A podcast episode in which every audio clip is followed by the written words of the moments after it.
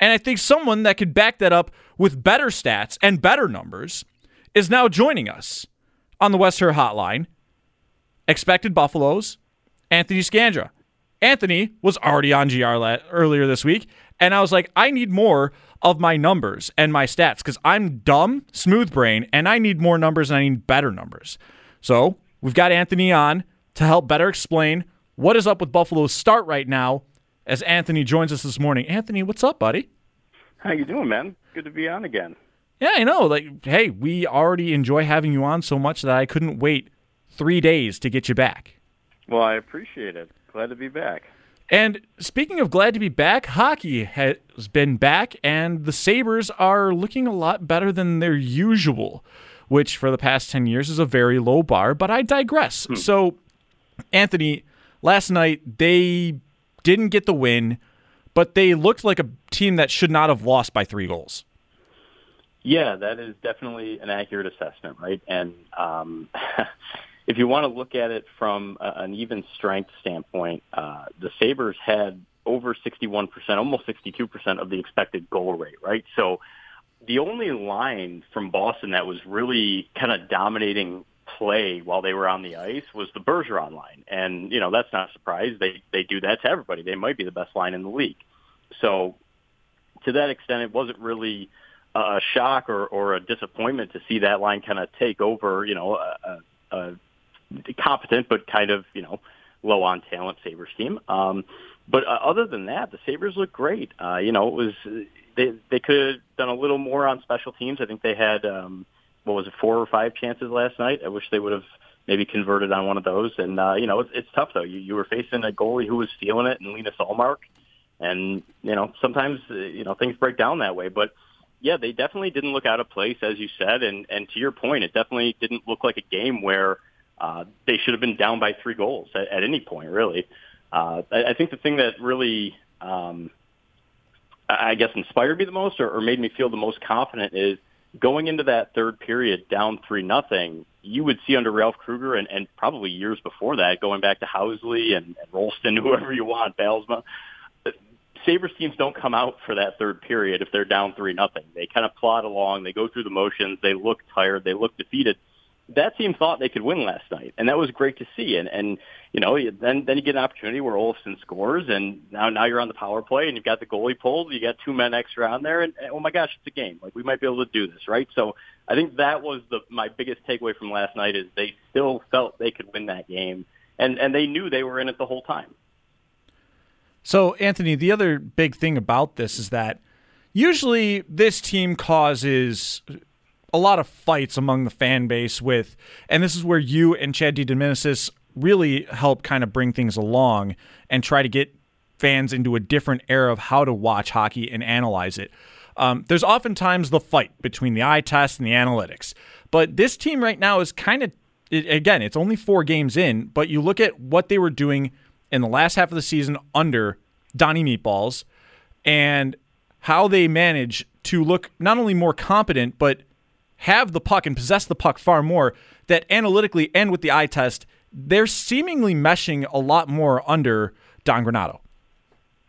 Yeah, I think. Uh, well, well, you know, to your initial point, right? I, I think the main thing that people need to understand, who, who maybe aren't familiar with analytics, is it's not averse to the eye test. It, quite opposite, actually. It, it's supposed to work in conjunction with it, right?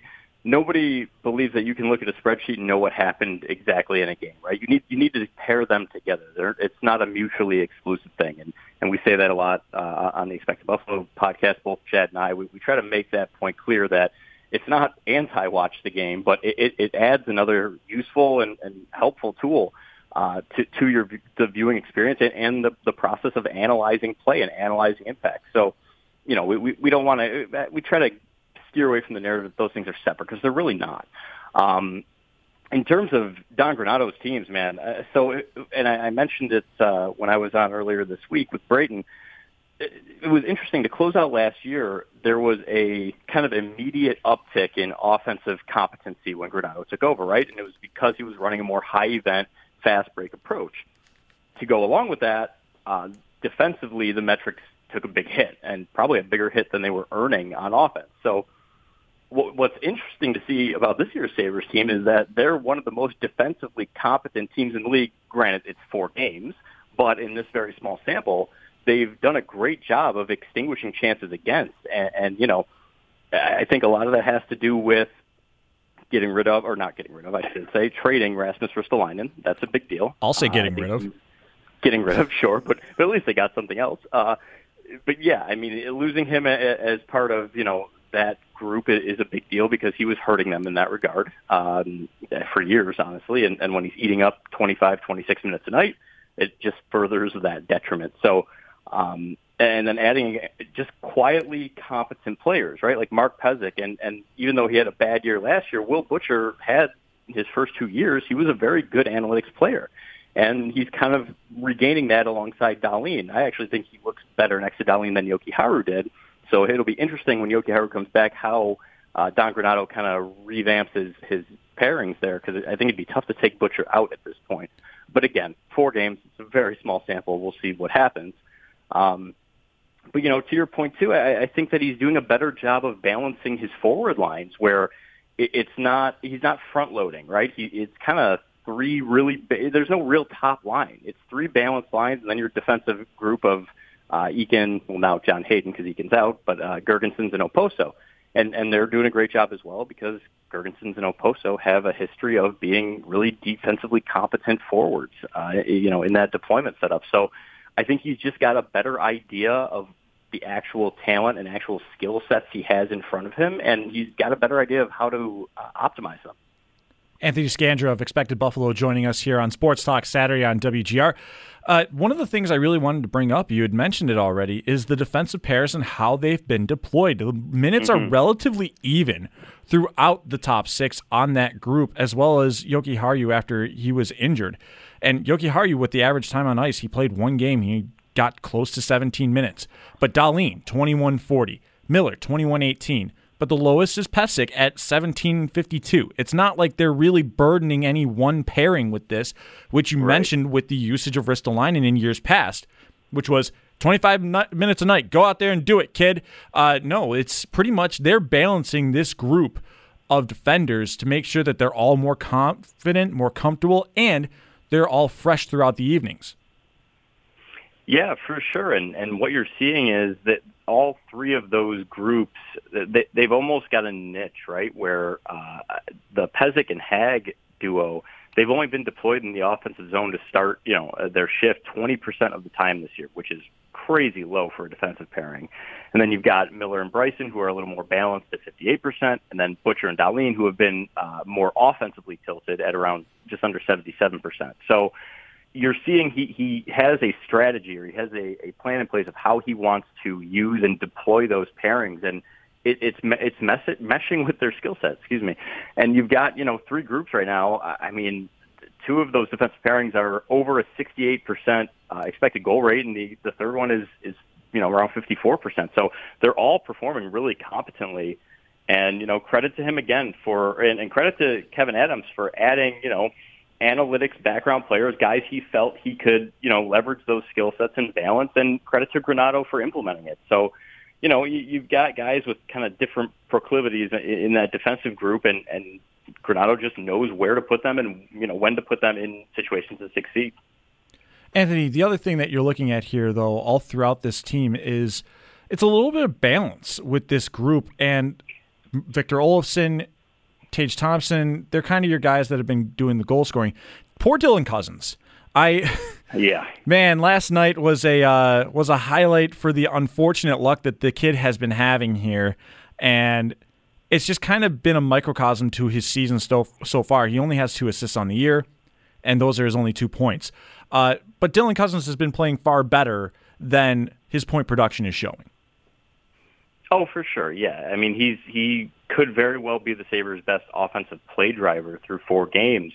But like you said, and I'd struggle to call it snake bit just because of how early it is, but he's snake bit. I mean, he, he's he's really doing a nice job of getting into scoring position. He's had some really prime chances, and you know the the back of Linus Ullmark's skate yesterday robbed him of uh, of another one, right? So, um, yeah, as you said, he, he's doing a, a really nice job of getting into scoring position. Uh, he, he's I wish he. One thing about him, and this is not a knock on him, so to speak.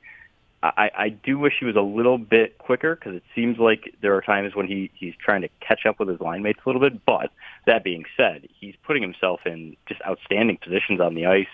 Um, and yeah, he's, his expected goal rate is way up from where it was last year. Uh, I think we're seeing a natural progress. And when that first uh, goal does come in, I think the floodgates are going to open a little bit for him because it's almost like the Jeff Skinner thing that he's been dealing with for two years, where he's just in prime shooting position all the time. And he's just not burying it. But fortunately for Cozens, he's very young, and and that's not a sign or a trend or anything. It's just something that's happening right now, and it should break free, and and you'll you'll see those goals come for him. And that was exactly the next name I wanted to bring up was one Jeff Skinner. Uh, famously in the doghouse under the last coach, and I hope he steps on a Lego every morning. But Skinner, already three points in four games. He's already back up to close to 17 minutes per game. He's getting his ice time. He because Granato seems to know that talent plays and it can mm-hmm. succeed, especially having a veteran scorer for this young group has been important for the start of this season. Yeah, you know, I mean, Jeff Skinner should be playing. He's he's one of the best offensive play drivers on the team, and he he was last year, to be quite honest. But the you know, and, and I talked about it a little bit with Brayton earlier in the week too. The, the problem with a Jeff Skinner is he's great at all those things, and nothing about him in that regard, right? Of what he does prior to the shot, let's say, has changed, right? He, he's equally impactful across the board in terms of you know expected goals, being in good shooting position, high danger chances all of those things, nothing's really jumped out at you as this is a problem except his finishing ability. It has fallen off a cliff since you know since he signed that contract, honestly, and you know it's not anything he's necessarily doing wrong prior to the shot. It's just they're not going in for him, and and it's it's kind of declined every year. Uh, his his rate of um, his Fenwick rate, meaning you know his his unblocked shots for and the the conversion off of Fenwick it's going down, and that's a problem. So uh, again, you, you hesitate to say he can't get that back because random stuff happens, and hockey's a weird sport. But you're going on two years of just a really low shot conversion rate for him, which is not what he's accustomed to in his career, and it's a concern. And again, you paid Jeff Skinner nine million dollars to score goals, and you know all the other offensive impact stuff is nice, but he, he's got to score goals, man. Yeah, it's it's tough, but then you see that backhand that he just roofed a couple games ago against mm-hmm. Vancouver, and you just go, "There it is. There's that finishing touch that you need, and there's that guy with the with the nine million dollar smile uh, to go along with it." So it's good to see Skinner getting the minutes again, getting the chances, and you just have to hope that again that shot percentage and those high danger chances they can finally be converted again. He's only at 7.7% shooting again already this season. And of course, though, the leading forward for scoring for this Sabres team is exactly who everyone predicted it would be uh, Zemgus Girgensons. you mentioned that line, though, already of Girgensons, Okposo, and then Eakin slash, uh, I'm sorry, it was a Hayden. And. Hayden, yep they early on, especially Okposo has looked like one of the best players on this team. Yeah, I mean, Okposo and Girgensons have, have done a great job, especially through the first three games of uh, flipping the ice. You know, they, they get a very high rate of defensive zone deployments, and they're doing probably better than any other forward, definitely better than any other forward group at uh, preventing chances against. So not only are they starting in the defensive zone and, and competently, uh, you know, transitioning out, they're maintaining pressure once they flip the ice. And they're a really aggressive forechecking line. Um, they're they're uh, none of them have really an elite skill set anywhere, but all of them are, are very good at you know just winning those physical battles and I, I guess just puck retrieval in general at either end of the ice. So um, credit to them. They they look great. Okposo looks 26 years old for some reason, and you know hopefully that lasts because that's a much more fun Kyle Okposo to watch. And Zemgus Girgensons, all the credit in the world to him. You know, he he missed an entire year last season, and he's come back like nothing happened. And he's the same player, better. He looks better even. So again, four games. We I want to you know just kind of temper what we've seen early on, but it's encouraging for sure. It's encouraging for sure. And now we go to the next step of this conversation, Anthony, which is what do we still expect from this team? Yes, it's been a hot start. Yes, it's only been four games. Um, fans do still need to be tempered at the fact that there is no high end talent because that was the thing that did them in last night. Boston's top line, as you'd mentioned, does this to everyone. The Sabres don't have that this year. And this is the first time that you actually can see like they don't have that top end elite scoring talent. I mean, you have Rasmus Dahlin, who is an elite talent, but the rest of it is guys that are still developing, just entering it, or really a, a bunch of guys that are just picked up off the waivers or off of free agency. They're they're guys that are going to be having you temper your expectations, but through the first four games and from what you've seen from Granato already, is there a lot more hope going into this that maybe they just mess around and don't go finishing in last like everyone saw? Oh, for sure. Um, I, I don't. So I was a little more, and Chad and I both. It's funny every year when we do our predictions, we're we're kind of called you know Scrooges for how low we have them, uh, especially after they signed Taylor Hall. We were the bearers of bad news that that didn't mean as much as people maybe thought it did. Uh, but this year we were we were both a little more on the optimistic end. We are both I think in the low 70s for for point projection, and I don't think either of us had them finishing last. Uh, so I think it's it's going better than even we projected on the more optimistic end. And if if that you know maintains, that holds up, yeah, you could be looking at a team that you know probably finishes around where the Bylsma era teams finished, low 80s. They they could sneak up in, into that realm, right? I, I think talking playoffs is silly still, and let's let's see some more names. And there there's a lot of things missing on this team, but. Uh, I think it was CJ Turtoro on Twitter who who said this. Um, he he covers the Devils, he said, uh, it's amazing what a group of relatively unknown hockey players can do when they're not burdened by Rasmus uh, Ristolainen for 25 minutes a night. So, you know, again, it, it's the addition by subtraction thing, and, and other people on Twitter have been bringing up, you know, imagine this team minus Ristolainen plus Eichel and Reinhart, what they'd look like. It's like, yeah, they'd probably be pretty good. So, uh, again, I think it, it boils down to system. It boils down to the front office really targeting guys with analytics histories or, or guys they felt that they can maybe uh, refurbish a little bit in, in Granato's system. I mean, Robert Hagg's a great example. He's looked very, very competent through four games, and uh, last year he, he actually had decent metrics, but the, for the four years of his career before that, I mean, he was a brutal analytics player. And so they're putting him in a position to succeed. They're kind of facilitating his skill set a little bit with how they use him. And yeah, it, it's going really well. So could they surpass expectations? Absolutely, and I I, I anticipate they will.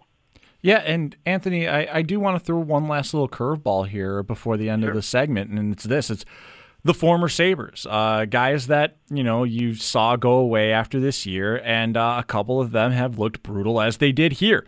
Uh, you mentioned mm-hmm. Ristolainen, and already he had been on the ice for two brutal goals against for Philadelphia in his first game against, well, it was Boston. Uh, that one dump in where it causes Taylor Hall to go on a breakaway. Then he loses Marchand next to the net. And you just go ahead and you get flashbacks to the Rasmus Ristolainen that we were so used to here. And then the other one that you look at, uh, the team that a lot of a lot of analysts paired with Buffalo is Arizona. And oh my God, what is up with Carter Hutton? oh man. Yeah. I think I think I think everybody knew on Hutton a little bit. Yeah. Right? I mean, they, he was he was real bad last year, and you know, a team like Arizona, who, man, if they're if they're not to the same level, let's say, of, of the tank Sabres from fourteen fifteen in terms of brazenly trying to lose, they're darn close to it. Uh, and Carter Hutton's a, a great kind of um, a covert goalie to do that with. Like, look, he's got a history of success, but also we know he's terrible now. So he's our starter, and you know his backup Vejmelka is, is very clearly outplaying him. Uh, so we'll see what happens there. But yeah, he's had a rough go of it. And on Ristolainen, and it was funny. I was kind of stalking Flyers Twitter for for that first game he was in, just to see kind of what their narrative was. And you had a mix of like, what is this guy doing, and also the same kind of uh, process of acceptance that, that Sabres fans went through with him where the the Flyers fans are in a really early stage right now where it's like, yeah, but he hit, he made that hit and it really changed the momentum. It's like, ooh, like yeah, you're going to see that that's not the case. He made that hit, and then what you didn't see is he lost his man because he made the hit, and you know uh, that first goal on the breakaway, he made a bad shift change, and then on the second one, he lost the puck completely in front of the net and got caught watching. So you know, it, again, you, you don't you, you don't want the guy to do poorly. You're, we're, we're not rooting against Rasmus Ristolainen here. He was a good soldier. He he you know never really uh, spoke badly of the organization when he was here, and he was here for one of the probably the worst era in franchise history, maybe yeah. NHL history, for a given team. So, you know, uh, you don't, you know, you're not rooting against him necessarily, but to see it's a little bit affirming to see the same things happening for a different organization where that was the big thing with Ristolainen, where people, you know, the, kind of last stand uh, the Risto defenders had was, well, it's because of this team. He's been on a bad team his whole career. Mm, okay, let's see him on a better one, you know, and and we'll see what happens. Again, I think he's only played one game, right, for them, or maybe two, but you know, again, it's early, but I think the only guy I'm really confident is going to keep struggling is Hutton because man, just the last three years have been a train wreck for him. And and this year he's even putting that to shame. He in two in he less really than is. less than two games. Uh, for all the listeners out there, less than two games, he's already given up 14 goals on. Uh, on 47 shots, which is good for a 702 save percentage. And Zach is hmm. looking at me on the other side of the glass and just has a stunned face on there. And yeah, no, it is it has been unfortunate there. So, and like you said, you don't want to see these guys doing bad because you know the fact that they tried and you give them credit for it, but it's yeah, just effort was never the yeah. question with those guys. You know, it's just I mean? unfortunate. Same with, same with, guys like Bogosian, right? Mm-hmm. It, it, was never an effort thing. They never, you know, that was never the narrative. It was just they weren't playing well. Yep, and that's unfortunately how it goes. But you know what else goes is that the Sabres they have a go at it tonight against New Jersey. And Anthony, I want you to give the listeners uh, the info on where to follow you, where to hear your stuff. Yeah, sure. Uh, you can follow me on Twitter at expected by Ant. Um, obviously, all my articles and the podcast stuff is right at Expected Buffalo, which is just expectedbuffalo.com. And Chad and I are very excited. You know, we, we launched that site last year in the middle of the pandemic with no hockey going on, and it was a risky proposition, but we're thrilled with how it's taken off, and uh, we appreciate everyone's support and who, who listens to the pod and, and reads our work. Hey, and uh, it's always nice to have more opinions with this team, especially with how uh, how sometimes this fan base can be uh, a little bit more than apathetic. So, yes, getting some fresh blood and uh, and different outlooks on them, and using the numbers in a way that some fans, uh, myself admittedly, uh, I don't fully understand them. But we've got you, we've got Chad to help the dummies like me along, and like well, you said, you it supplements it quick. supplements what you watch. Yeah, I'll tell you this real quick. Eddie Tabone, who's one of our writers over there, he he has a great job, um, series at our site called Expected Learning, where he dives into all of the more commonly used uh, analytics terms that you hear, and he, explains what goes into them, how those you know figures are, are created, and uh, you know all the ingredients that go into the numbers. So if anyone's really interested in, in learning about it more, Eddie does probably the best job on the internet that I've seen of explaining those concepts. And there we go, Anthony. They play tonight. I'll see you up on Twitter. Sounds great, man.